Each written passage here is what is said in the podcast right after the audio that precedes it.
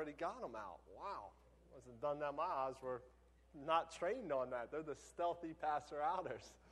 But uh, First Samuel chapter one, verses one uh, to twenty. As I turn there, I'll ask you to turn there uh, as well.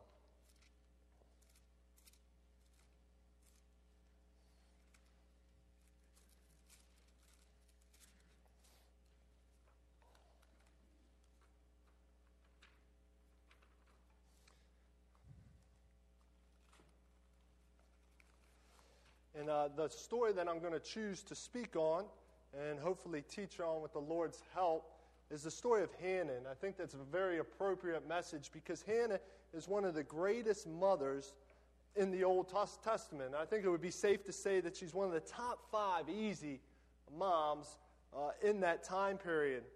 And I also think it's uh, fitting because it's Mother's Day.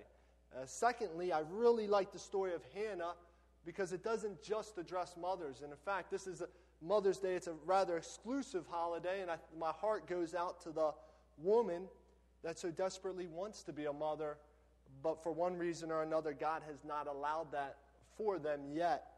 And maybe for because of miscarriages or infertility, or maybe they're going through a very timely and difficult process of adoption, and they're just hitting roadblock after roadblock. Or maybe they're a single lady, and they so desperately want a family, but they just haven't been given a godly man yet. And the story of Hannah addresses that. It addresses mothers. It addresses women that so desperately desire to be moms. And, of course, it addresses men as well.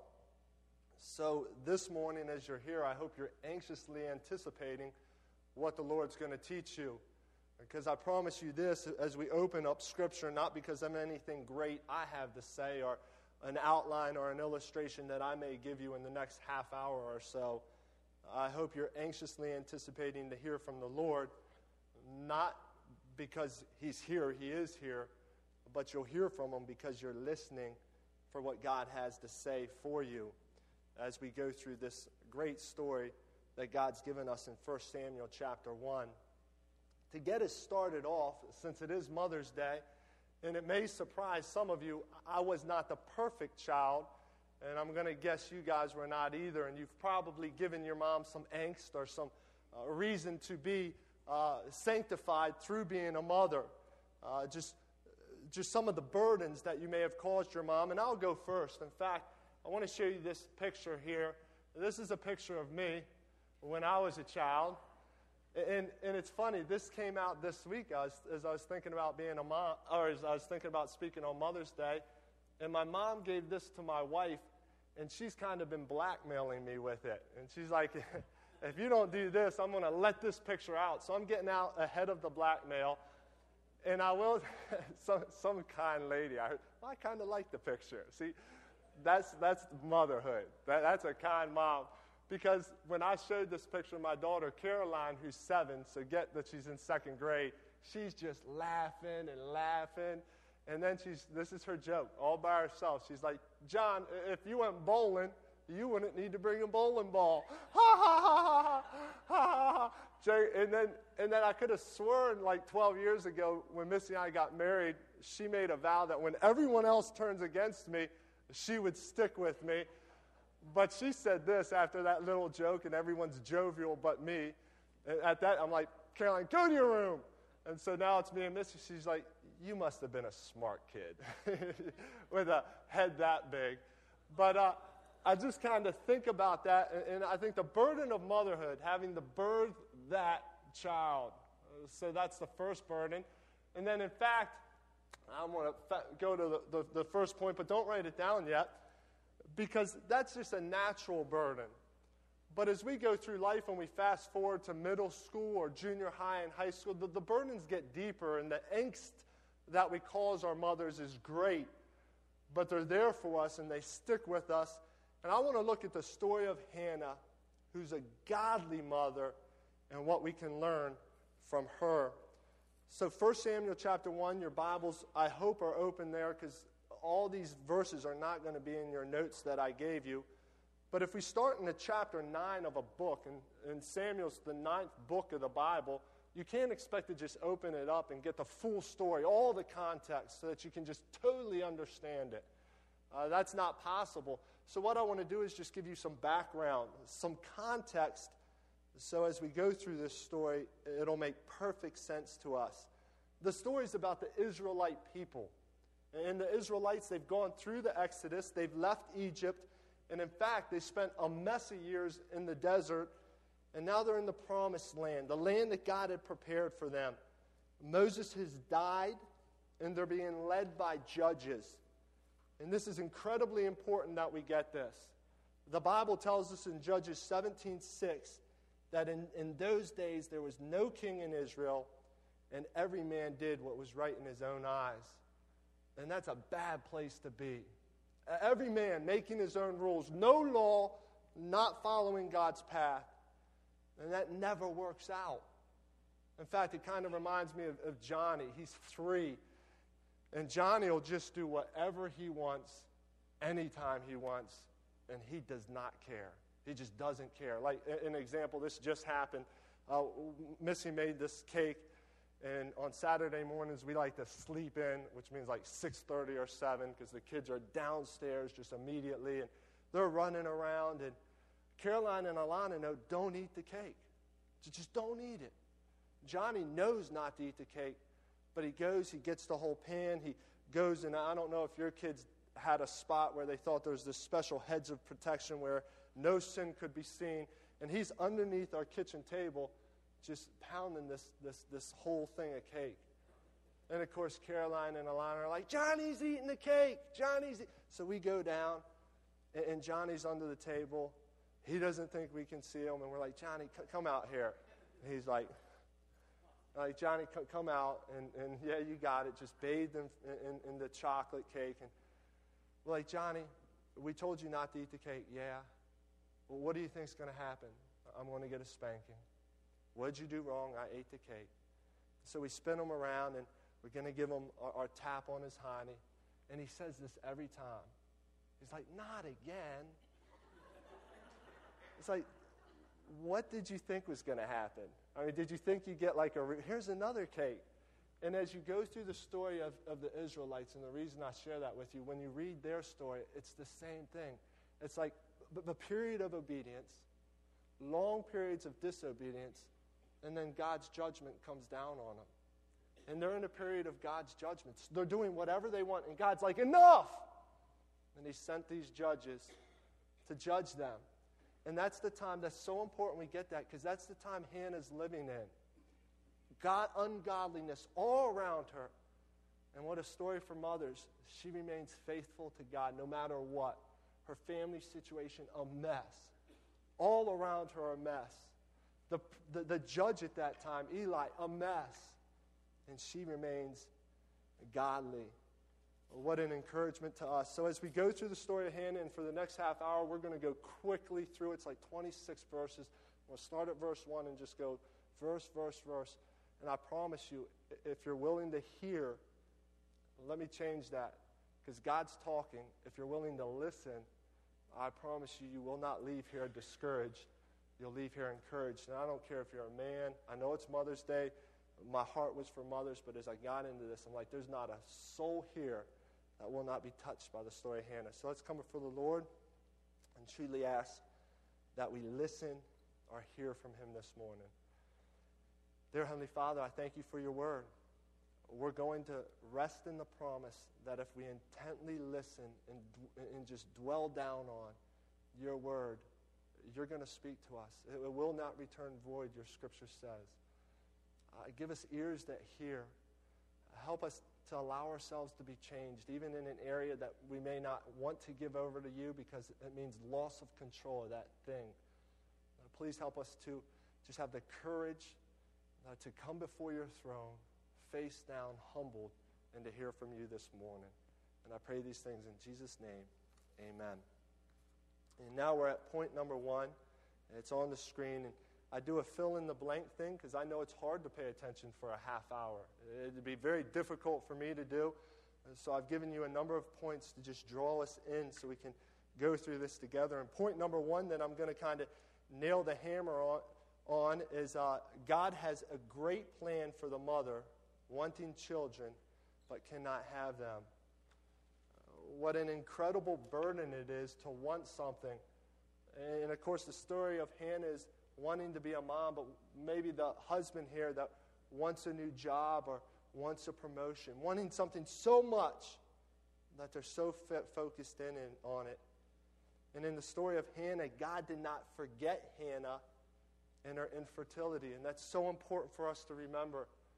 In fact, I'm going to kind of just now go through the story as it's told in First Samuel chapter one, paraphrasing it, so you get the total story as we break it up section by section. Hannah was a godly woman. I already mentioned that. And she was living in an ungodly time. But God gave her this burden. It was very specific to her.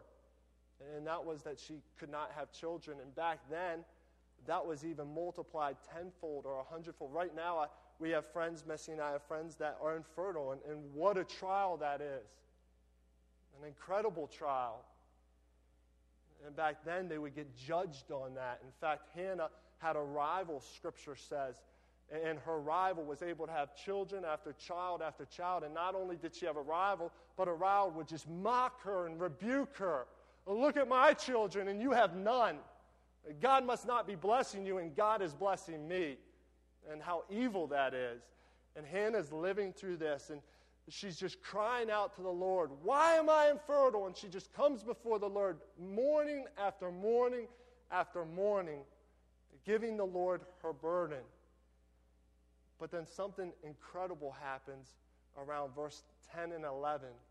Instead of just giving her burden to the Lord, which is hard enough to do, she leaves it there. And see, why is it so hard for us to leave our burden with the Lord? We can give it to Him, and we say that this is my burden. It's just a knapsack filled with bricks, and how silly it would be for me to carry that around day after day. I can give it to the Lord, but I want to hover over it, make sure that the Lord does what I want with it. I want to massage it and focus down on it. What the challenge with burden is, is not just giving it to the Lord. The challenge with burden is, is, is leaving it there. And here it is, waiting on Him. Ultimately, trusting that God can handle your burden better than you can.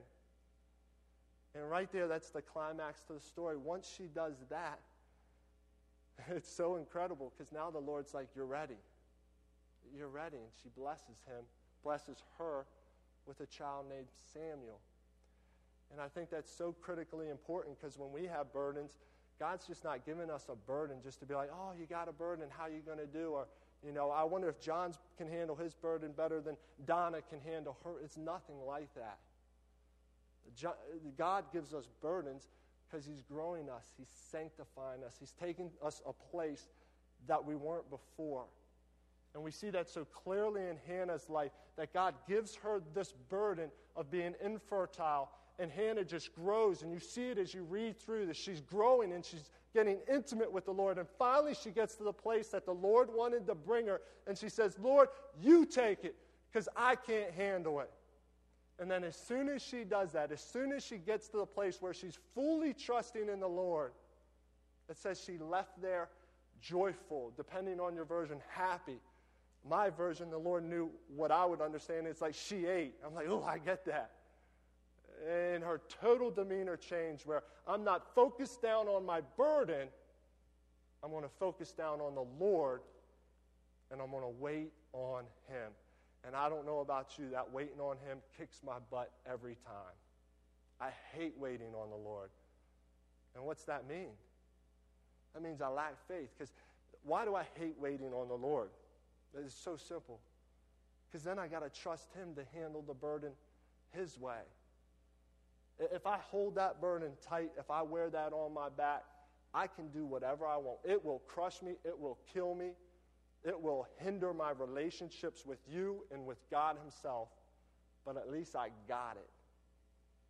If I give it to the Lord, I have to wait on Him and trust on Him, and that's so hard to do. She does that. She's blessed with her first son, Samuel. And this is, this is interesting, too. Just moms here, Mother's Day. Think about this a second. And I think, obviously, fathers can relate to this, but I truly don't believe like moms. Imagine having your firstborn child, and Scripture's going to tell us as we go through it, she weaned him. So she's breastfeeding the baby. So at that time, she's probably had the baby incredibly close to her for four or five years in, in those, those times, maybe three, four, five. Her rival, by that time, had ten, eleven, twelve children.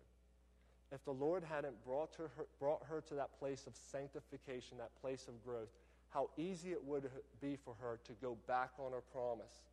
She promised to give Samuel to the Lord, wholly dedicate him to her. How easy it would have been for her to be like, you know what, God? That was my original intent. I, I made that vow. I made that Nazarite vow. I made that promise to you. I was going to give Samuel to the Lord. But you know what? Why don't you take one of my rivals, Peninnah's children? She has ten. I have one. If you're like me, maybe you would rationalize and be like, well, I'll give you my third child, but I'm not giving you my first. But God grew her and grew her and grew her, and she was obedient to her vow. And what a lesson that is to us. So point number one again is God has a great plan for the mother wanting children but cannot have them. And if you're a father here or if you're a man here, if you're here and you have children, You can, God has a great plan in your burden. That's the point there.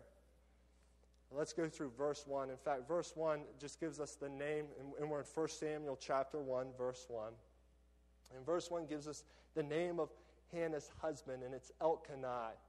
Verse one also gives his lineage and also where he's from. And I want to spend, now I want to go to verse two, and I'll read you verse two.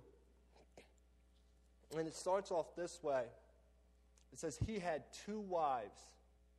So we have Elkanah, Hannah, and then we learn that Elkanah has two wives. And uh, I'm going to stop there for a second, because any man would be out of his mind uh, to say this out loud, especially on Mother's Day. But my guess is there's someone here thinking it, and they're kind of like, well, sweet. Why can't I live in Old Testament times? And I get two wives. And if you're thinking that, you're probably not doing a great job with the wife you have right now. So that's just the first. But even more importantly, let's just spend a second on Genesis two twenty-four, because I think it'd be timely on Mother's Day to speak on family and God's plan for family. And I have in your notes, don't flip there, because we're going to stay focused in First Samuel. But if you look at your notes under point number one, uh, the very next verse is Genesis two twenty-four, and I'm going to go through that. It says, for this reason a man shall leave his father and his mother and be joined to his wife. And I have in your notes that word singular, wife singular, and they shall become one flesh. And that's God's plan. And I want to be an encouragement to you now. If you're going through a difficult time in your marriage, don't do your own thing. Elkanah did that. He got a second. His first wife, Hannah, was barren, and he took things into his own plan. And he said, well, I'm going to get a second wife. And she gave him children, but his life was a train wreck. You see that. And in fact, all through Scripture, when man does his own plan, it never works out. You go through Scripture and you look at, you look at uh, King Solomon, you look at King David, and And, and, and they did their own plan, and it ultimately led to their destruction. So every time in Scripture man takes more than one wife, it's not God's best plan. God's just recording what Elkanah did. And then we're going to, as we go through the story, we're going to see the disaster that bling, brings. Now, I don't want to be insensitive. I'm not naive to the fact that there's divorce in the church. I'm not naive to the fact that there's remarriage in the church. And I understand that sometimes we do all that we can, and one, one party is just incredibly hard-hearted, has just gone so far from the Lord, our, our hearts are rock. So my encouragement to us just right now is where you're at right now. Forget the past. The past, Jeremiah twenty-nine eleven tells us God's got a plan for us. It's a future and it's good. So where you're at right now, let's do our best to live out God's plan. And that's one man, one woman, one lifetime. Uh, you say, well, that's really hard to do, John. And it is. In fact, it reminds me of a story I just heard this week. That couple's been married sixty years. sixty years. And unfortunately, the, the wife's sick, and she's on her bed, and they think she's going to die, and the husband's reminiscing, and he goes into the closet of his wife, and he finds a shoebox he's never seen before. And he takes the shoebox down, and he opens it up, and he sees two knitted dolls. Two knitted, and clearly he knows his wife made them. And then all around the dolls and this is just piles of money. Just money, money, money, stacks of money. So he goes to his wife, and he's like, honey, what are these two knitted dolls for? And she looks at him, and she smiles, a smile that only he understands, and tender. She goes, well, when we got married sixty years ago, my mother told me that instead of getting mad at you, don't get mad, I'm going to knit a doll. And, and of course, his chest, he's so proud. He's like, you've only been mad at me twice? And uh, she looks at him just dumbfounded. And she goes, well, actually, there's twenty-five thousand dollars there. I sold all the other dolls for a dollar. so so uh, any anyone that tells you that marriage does not take effort is lying. Marriage takes incredible effort. Uh, God's way isn't the easy way. It's just the best way. So let's bear down and let's live out God's best. Verse two, back to that. Now that we've answered the two wives question or the ten wives as we go through the Old Testament, that pops up a lot. And they're just choosing to do things their own way. It never works out. First Samuel chapter one, verse two, it says, he had two wives. The name of one was Hannah and the name of the other Peninnah. And Peninnah had children, but Hannah had no children. I already covered Hannah, more than likely was his first wife. Elkanah started to panic, and he did things his own way, and he probably got his second wife so he could have heirs. And what a mess that created. Verse three, now this man Elkanah would go up from his city yearly to worship and to sacrifice to the Lord of hosts in Shiloh. And the two sons of Eli, Hophni and Phinehas, were priests to the Lord there. And I want to do just one last side trip. And we're going to look at this word, Hophni and Phinehas, the two sons of Eli, the priest. And if you would, please track with me here. We're in First Samuel chapter one. Flip one page over. So I want to hear the Bible's flipping, if that's your Bible. But we're going to go to First Samuel chapter two, and we're going to stay at verse twelve. First Samuel chapter two, verse twelve.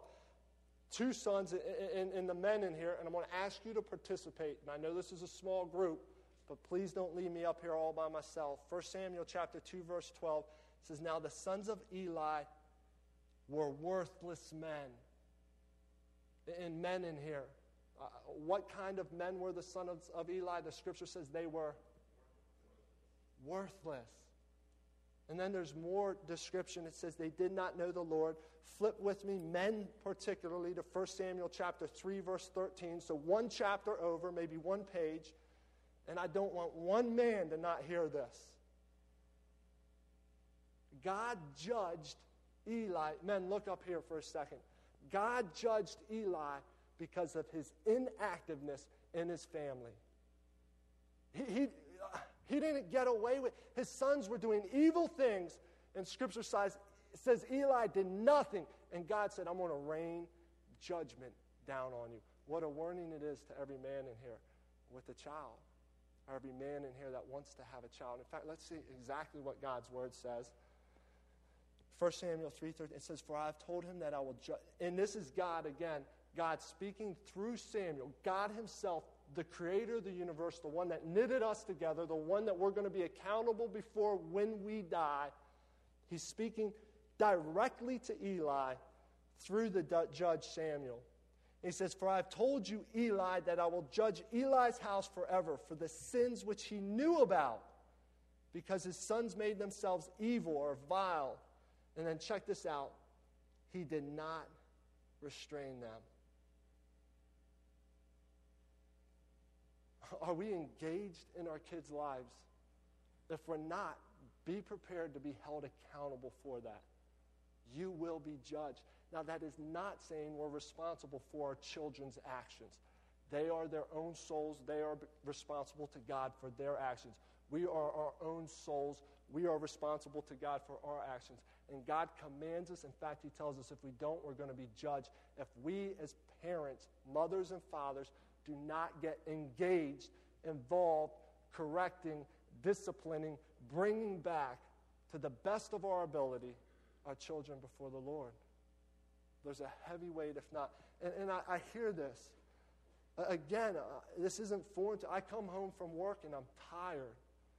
And that's what I expect to hear. John, well, if I had your job, I could. But I come home and I'm tired. With love, and hopefully this comes across with respect, just, I would say get less tired. Because there's nothing more important than your children. Save some energy on the less important stuff and put it towards the important stuff. Because if you don't, Scripture doesn't leave us guessing. You're going to be judged. So fathers, on Mother's Day, what a lesson to us. In Deuteronomy chapter six, I'm not going to read it, but it's in your notes, Deuteronomy chapter six, verse six to nine. It tells us to bring up our children in the Lord, to teach them God's word. It's, it's, it's the number one thing we should be doing. Wear it on our foreheads. Paint it on our doorposts. doorposts. Does our families even know the Word of God? Are our families talking to God through prayer and meditation and listening? I hope that is a reality. Verse four in First Samuel. Back to our story. And I'm going to do my best to stay tracked on the story of Hannah from here till our time has expired. When the day came, First Samuel chapter one now, verse four. When the day came that Elkanah sacrificed, he would give portions to Peninnah his wife and to all her sons and daughters. But to Aunt Hannah he would give a double portion, for he loved Hannah, but the Lord had closed her womb.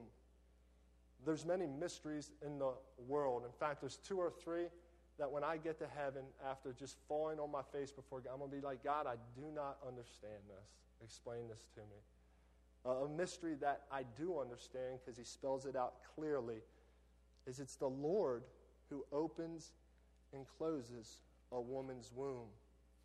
And I think there's comfort in that.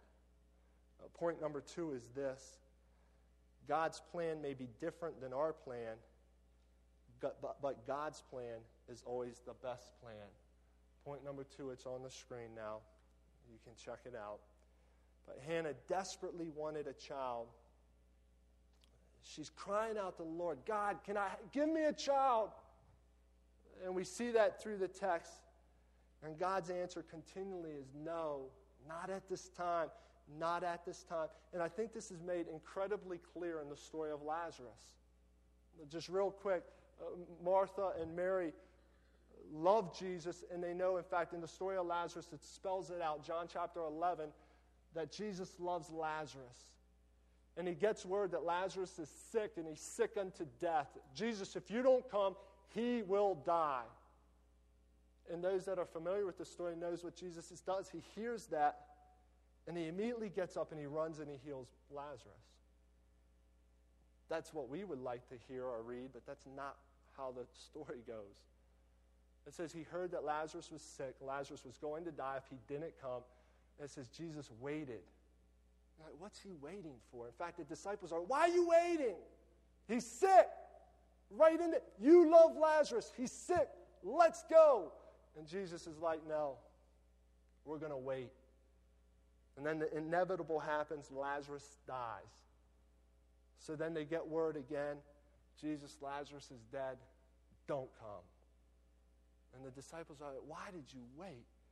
And then we hear Jesus' answer just loud and clear. He says, I'm glad Lazarus is dead so that your faith will increase. And then we know the rest of it. So he goes, then he raises Lazarus from the dead.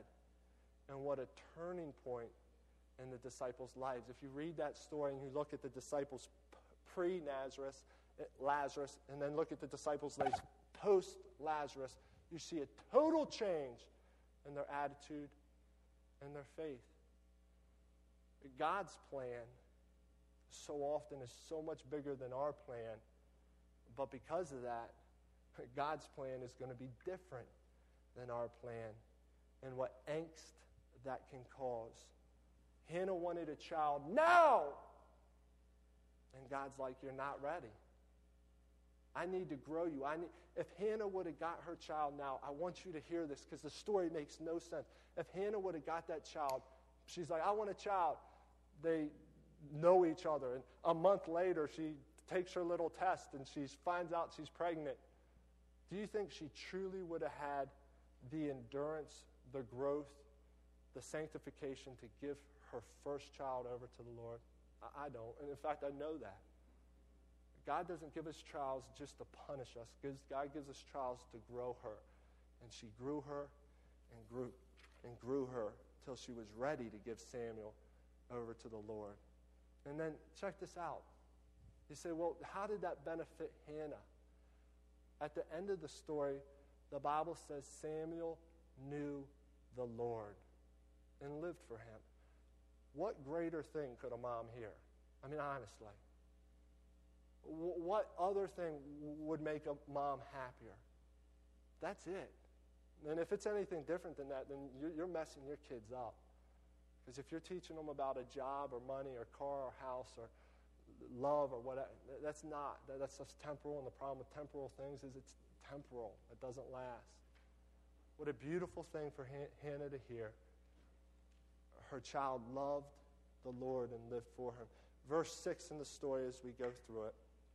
And now we bring in the rival, the second wife. It says her rival, however, would provoke her bitterly to irritate her because the Lord had closed her womb. It happened year after year. As often as she went up to the house of the Lord, she would provoke her. So she wept and could not eat. So just time after time, year after year, God, give me, give me a child. This isn't a month. This isn't two months. Uh, the longest I last in a child is like three days. Hannah's like year after year after year, wanting and wanting and wanting. And God's like, no, no, no. I'm going to grow you, grow you, sanctify you, draw you closer to me. And to make matters worse, her rival is mocking her, rebuking her. Let's go to verse eight. Verse eight is probably my favorite verse in this whole thing because it actually makes me feel good as a husband. It says, then Elkanah, her husband, said to her, and you're not going to find this on a Hallmark card. He says, Hannah, why do you weep? Why do you not eat? And why is your heart sad? And then read that next thing on your own. I just, I mean, listen to what he says. He's like, am I not better to you than ten sons?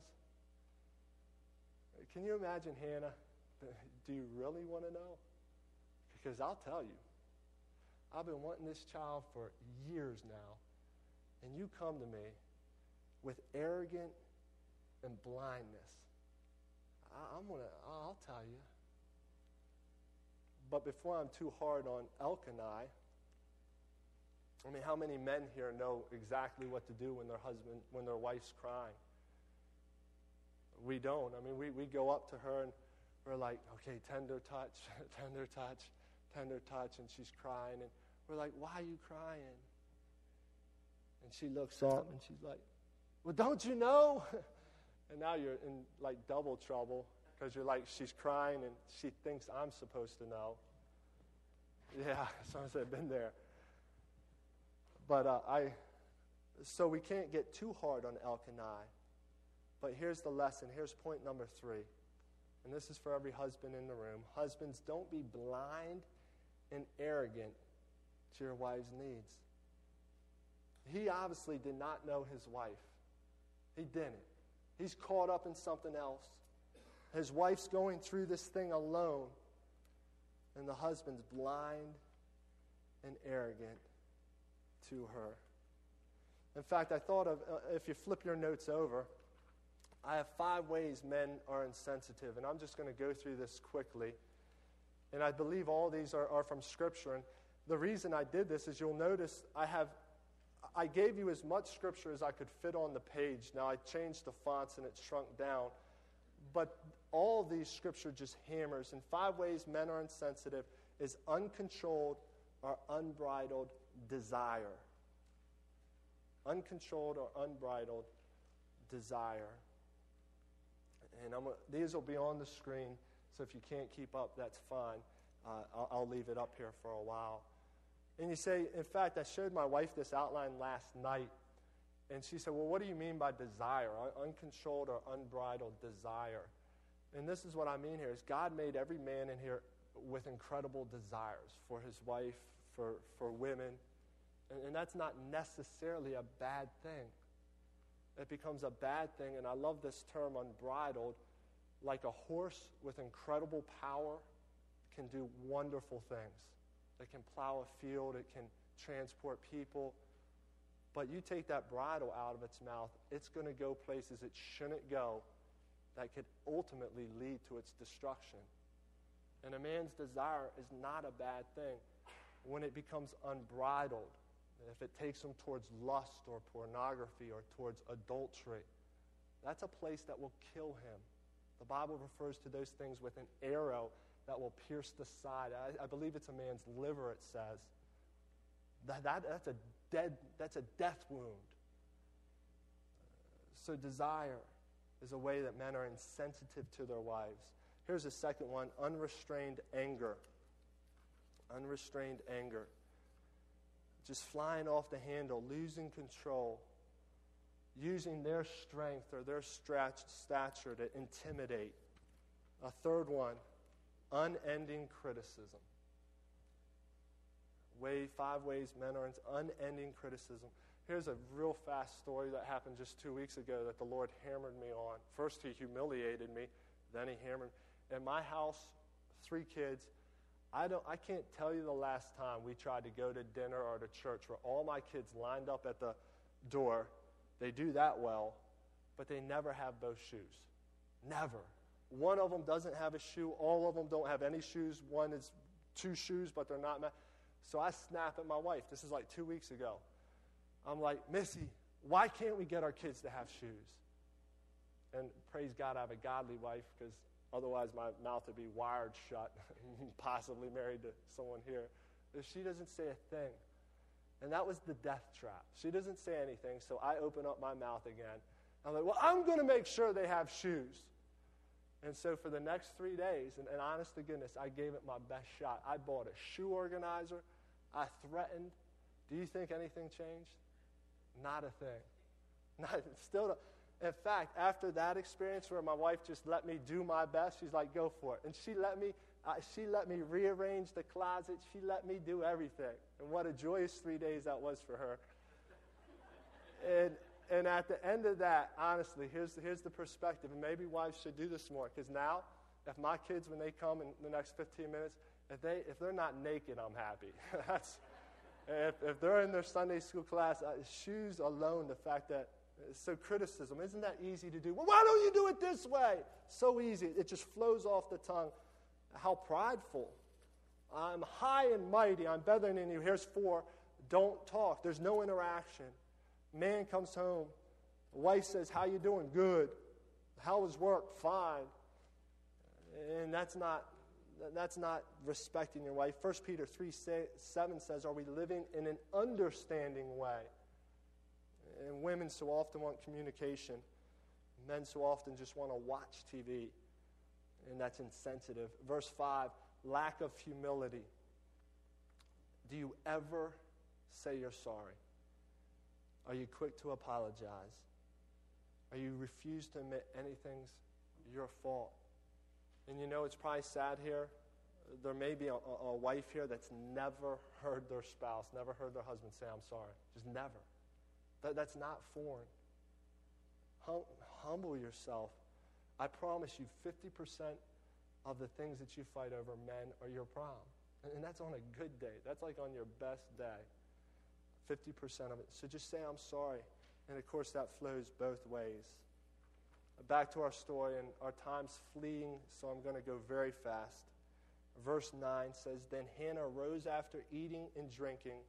Her husband just reprimands her, or tries to comfort her in a very foolish way. Hannah r- r- takes matters into her own hands. It says, then Hannah rose after eating and drinking in Shiloh. Now Eli the priest was sitting on the seat uh, by the doorpost of the temple of the Lord. She, greatly distressed, prayed to the Lord and wept bitterly. Point number four is this. Write this down. Are we giving our burdens over to the Lord? Are we giving our burdens over to the Lord? It's one thing to talk to our friends, and coffee time is great, and speaking to our husbands and our wives and calling our moms and dads and letting them know our woes. That's fine. But are we speaking to the Lord first? First Samuel chapter one, verse eleven says, she made a vow and said, O Lord of hosts, if you will indeed look on my affliction of your maidservant and remember me, and not forget your maidservant, but will you give your maidservant a son, then I will give him to the Lord all the days of his life, and a razor shall never come across his head. Now it came about as she continued praying before the Lord that Eli was watching her mouth. As for Hannah, she was speaking in her heart, but only her lips were moving, but her voice was not heard. So Eli thought she was drunk. Then Eli said to her, how long will you make yourself drunk? Put away your wine from you. But Hannah replied, no, my Lord, I am not a woman oppressed in spirit. I have drunk neither wine nor strong drink, but I have poured out my soul before the Lord. And here's point number five. Being wronged, is being wronged or carrying a burden is not a license to sin. How foolish Eli was to accuse her of being drunk. I mean, that, that's just foolishness. She was wronged, but she didn't lash out. She did not sin. She replied with, with respect, my Lord, I'm a woman oppressed by spirit. Point number six is this. Sometimes being faithful will cause some to misunderstand us. Clearly, Eli, in her faithfulness, misunderstood. And point number seven, or the conclusion. This is where the whole story comes down. This is it. And I'm going to close with it. Are we willing to leave our burdens with Christ and wait on Him? There's not a person here, man, woman, mother, non-mother, that doesn't have a burden. And uh, Mike just mentioned Tony Evans. Tony Evans said this, if you're not in a trial right now, watch out, because there's one right around the corner. So when that trial comes, when that burden comes into your life, are you going to carry it around and let it just hamper and enable your relationship with others and God? Are you going to give it? And then here's the hard part. Leave it and then wait on the Lord. That's what Hannah did, and she was blessed. The rest of the story, she had multiple other children. Samuel was used in a huge way in God's story. What an awesome, awesome reward for a godly woman. Let's stand, and I'll close with prayer. Dear Heavenly Father, I thank you for every soul here. There's not a person here without a burden. I don't care if you're a man or woman, you can relate to this story of Hannah. We have burdens, we have trials, because God is sanctifying us. He's growing us. He's preparing us for something, for His story, which doesn't always match our selfish and narrow story.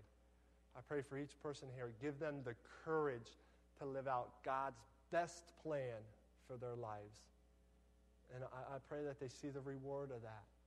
I pray for the man here. Help him not to be like Eli and become detached from his family, but help him to be engaged. I pray for the mother here as she's trying to lead her family in a godly way, and other people just don't understand, and they have the wrong words to say.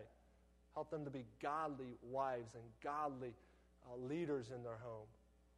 And I thank you for each mother here that is taking a stand for you and giving their burdens over to you and not lashing out at all the people that they could.